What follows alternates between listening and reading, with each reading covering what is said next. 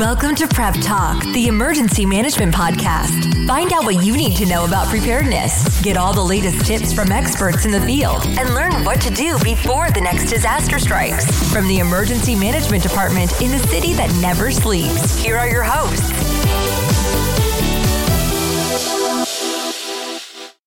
Hello, everyone. Thank you for listening. I'm Christina Farrell. And I'm Allison Pennisi. And you are our listeners. And as always, we thank you for joining us.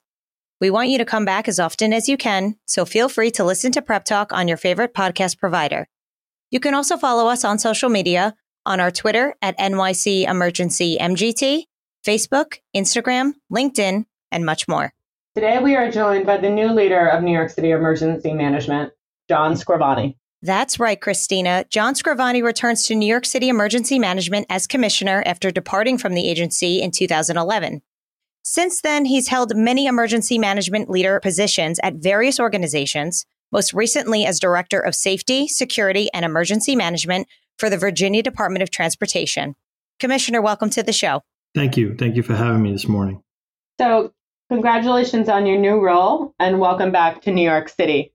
As we have mentioned in the introduction, and as I know since I had the pleasure of working with you back a few years ago, you're no stranger to the field of emergency management and specifically to New York City Emergency Management. Although I think uh, when you were here the first time around, it was more roundly referred to as OEM. So I know OEM may uh, slip out of your mouth from time to time, which it does often with many people. So why don't you uh, tell us about your previous role here at the agency and then what you are looking forward to as the new commissioner here at Emergency Management? Yeah, thanks, Christina. I appreciate that introduction. Yeah, the OEM uh, acronym still slips out of my mouth often, and I often find myself uh, reverting to the NYCEM you know, new way we describe the agency. Um, so before I left the agency 10 years ago, I was the deputy commissioner for operations. That role, uh, I was responsible for NYCEM's 24 7 field response, our watch command, and the Notify NYC program to do emergency messaging to the public the role was basically to oversee interagency coordination in the field at any emergency incident uh, that had multi-agency response. So anytime we had a larger incident when, when more than one agency would show up, we would have a presence out there to help them coordinate the response. I was really proud of the the operations division at the time as they were instrumental in putting forward a lot of new processes. For example, we put forward the new daily situation report the uh, response packet that we would push out the field responders so they'd have additional information about the neighborhoods, the elected officials, and just the general incident that was happening. We were instrumental with the Downtree Task Force, which is actually still active. We implemented a tow truck task force after a major snow event, just to name a few. You know, so what I'm mainly looking forward to is me and my family are really excited to be returning to New York City. And I'm really grateful that the mayor has trusted me with this important role it's really been amazing to reconnect with old friends like yourself and a lot of colleagues, as well as to meet some of the new staff and better understand some of the new initiatives the agency is a part of. So, Commissioner Scrivani, you have responded to a number of disasters, including September 11th, Hurricane Sandy, the COVID 19 response, and many more. And although many of these disasters I mentioned have affected so many people, we also know that emergencies start local and affect every community differently.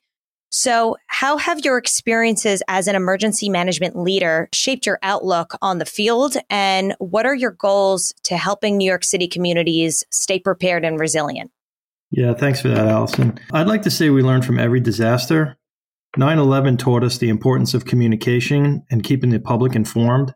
The city created uh, multiple outreach programs to empower New Yorkers to be ready for all kinds of different disasters. As an example, I mentioned Notify NYC earlier and the Ready New York program. There have been so much effort to educate the public on how to prepare, respond, and recover from natural and man made disasters. Education and outreach is still paramount. Uh, we prepare and train our responders to support our residents, but we need those residents to be ready New Yorkers, and I look forward to seeing that continue uh, and expand. Events like Sandy and most recently the COVID 19 pandemic have really demonstrated the power of coordination. We have learned the importance of improving our operations and using new tools to enhance our situational awareness. Our agency also works to review, exercise, and improve our plans so that we can continue to effectively respond to multiple emergencies happening at the same time. So, as uh, many of our listeners may know or learn, uh, you were a first responder on September 11th. And uh, incredibly, this year marks 20 years since that tragic event. I'm sure for um, most New Yorkers, you know, even though we've been through 20 years, everybody can remember, you know, where they were that morning. And uh, I know I remember the outfit I put on as I walked to the train and, um, you know, little, little weird details that stick with you when something so life changing really happens. Would you talk to us a little bit about how you feel uh, emergency management has changed because of that event and the lessons that we are still carrying into our work? Yeah, thanks, Christina. And like yourself, I uh, I vividly remember uh, that day. You know, I spent probably 16 hours on the site that day, and uh, I can remember almost every moment. Um, but more specifically to your question, what I witnessed in my initial moments at Ground Zero and the following months have guided me to this day. Just an example the action of our teams regrouping, debriefing members that were there during the initial response, and setting some directions for the next operational period is a lesson I've kept with me today whenever I'm involved in an emergency event. The leadership and professionalism I witnessed from our supervisors to calmly and methodically bring some stability to the chaos that Ground Zero presented is an experience that is hard to teach in a classroom. It's really something that you need to experience firsthand to understand how hard it is to refrain from marching more people into harm's way without a plan and approaching even the worst incidents using years of experience and knowledge of disaster response. I was lucky enough to be a part of the NYPD's emergency service unit at that time, and really the team prepared for those types of disasters. And luckily for us, our leadership, you know, after the initial events, pulled us back and made us, you know, regroup so that we can approach it much more methodically. Thank you. Um, that really, I think it's hard to overstate um, the impact that 9 11 had on the city and had on agencies such as the NYPD, FDNY, emergency management. You know, I know we'll be talking more about 9 11 this year as we think back on that day in the past 20 years. Now that you are back at emergency management as our commissioner and uh, ready to lead us into unforeseen emergencies that we know will be coming in the coming months, what do you want our listeners to know about you and about your leadership style? Yeah, thanks, Christina. So I'm hopeful that I've been able to demonstrate calm under pressure, some resourcefulness during times of challenging crisis, and professional leadership that I've learned from my mentors and be an example for other future leaders. You know, my style uh, has been adopted from many different people. If you're in this business, you really need to keep your eyes open and learn and find good mentors and try and model some of the behaviors that you have seen that are successful so that, you know, when you're leading a large team, even day to day, not just during emergencies, but when you're leading a large team, you really show calm under pressure because they're going to look to you to make sound decisions. And that's what I'm hoping the team is looking to me for. So, as a leader, Commissioner Scrivani, what keeps you up at night? Well, right now, what I think keeps me up at night is very timely and, and newsworthy, and it really is uh, cyber events. I think the events that we witnessed uh, in the last few weeks with the pipeline shutdown and then some of the subsequent news we've heard of uh, these other ransomware attacks uh, against critical infrastructure and hospitals and, and other uh, municipalities. It just shows that we we still have a vulnerability to cyber criminals and extortionists. Really, um, we were fortunate. You know, we didn't see very many impacts in New York City from the pipeline shutdown, but you know, where my family is still living in Virginia, there was obviously very quickly fuel shortages. Some of the other southern states really saw those impacts of the cyber attack right away.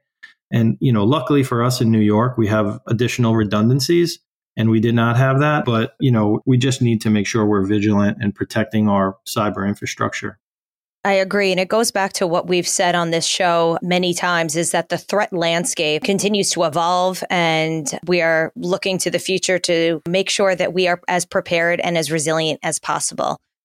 Speaking with Commissioner John Scrivani of New York City Emergency Management. It is rapid response time. And if you are a first time listener, it's simple. Christina and I will ask questions and our guest will give the first answer that comes to mind. But before rapid response, here is a message from Notify NYC. New Yorkers love to be the first to know. That's why the city of New York has Notify NYC, so you can be the first to know when an emergency happens. If there's a fire in your neighborhood, or the weather takes a turn for the worse, stay informed with Notify NYC Get the free app today for your Apple or Android device. You can also visit nyc.gov slash notify NYC, call 311, or follow Notify NYC on Twitter. Because a notified New Yorker is a prepared New Yorker. It's time for Prep Talk Rapid Response. What is one emergency item you cannot live without? Well, I'm gonna I'm gonna cheat on that one a little, and I'm gonna say my go bag, even though I know my go bag does have a lot more than one item in it. Um, but I can't emphasize enough how important it is for people to have a go bag uh, in case of an emergency. Um, I know we teach that a lot in a lot of our uh, outreach to the public and even to first responders and their families, but I'm going to say my go bag. Good answer. We will accept that. What are your hobbies?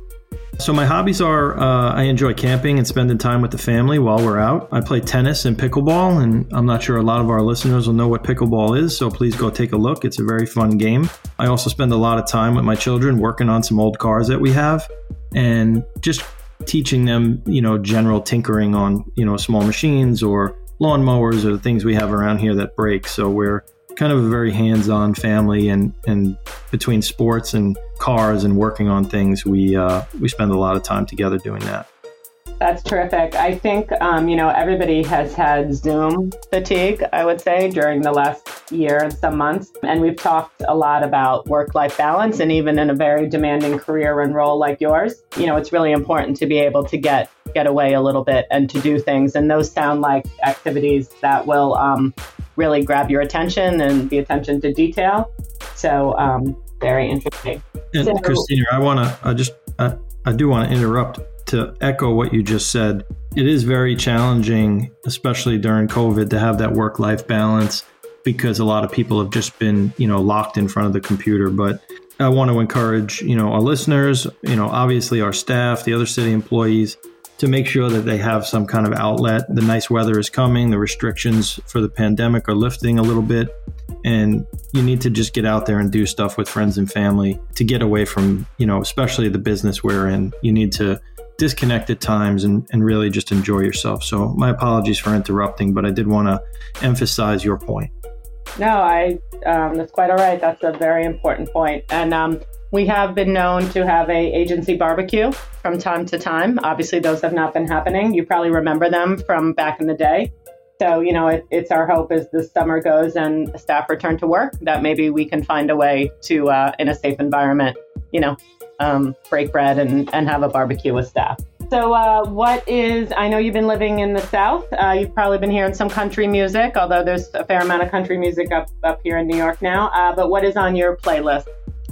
Be interested to understand that I don't actually listen to a lot of music. I have become a big podcast guy. Um, most of those podcasts are sports related, um, really kind of some sports and humor related podcasts where they blend it together.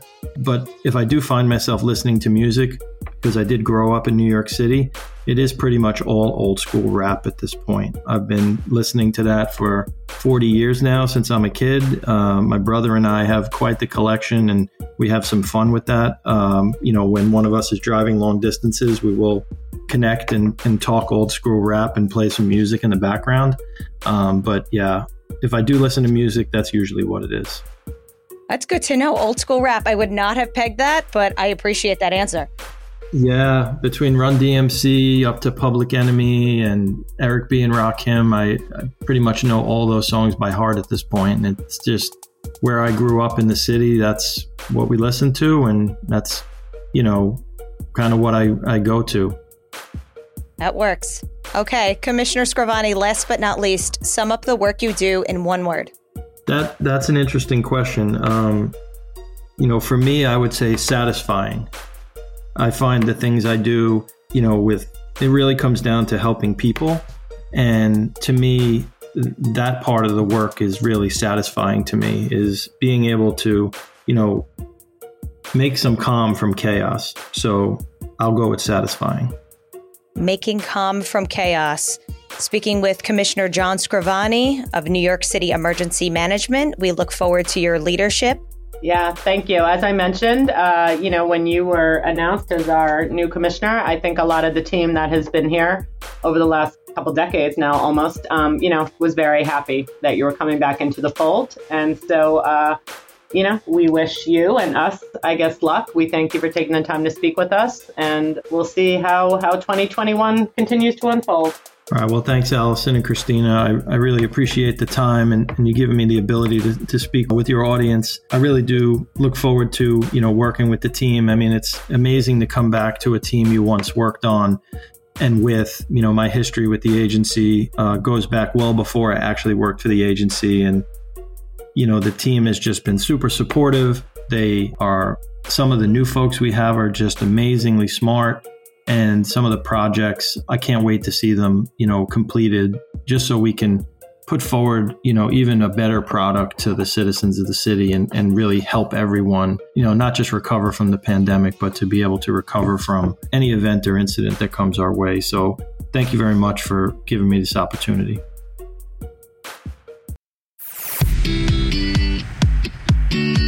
That's this episode of Prep Talk. If you like what you heard, you can listen anytime online or through your favorite RSS feed. Until next time, stay safe and prepared.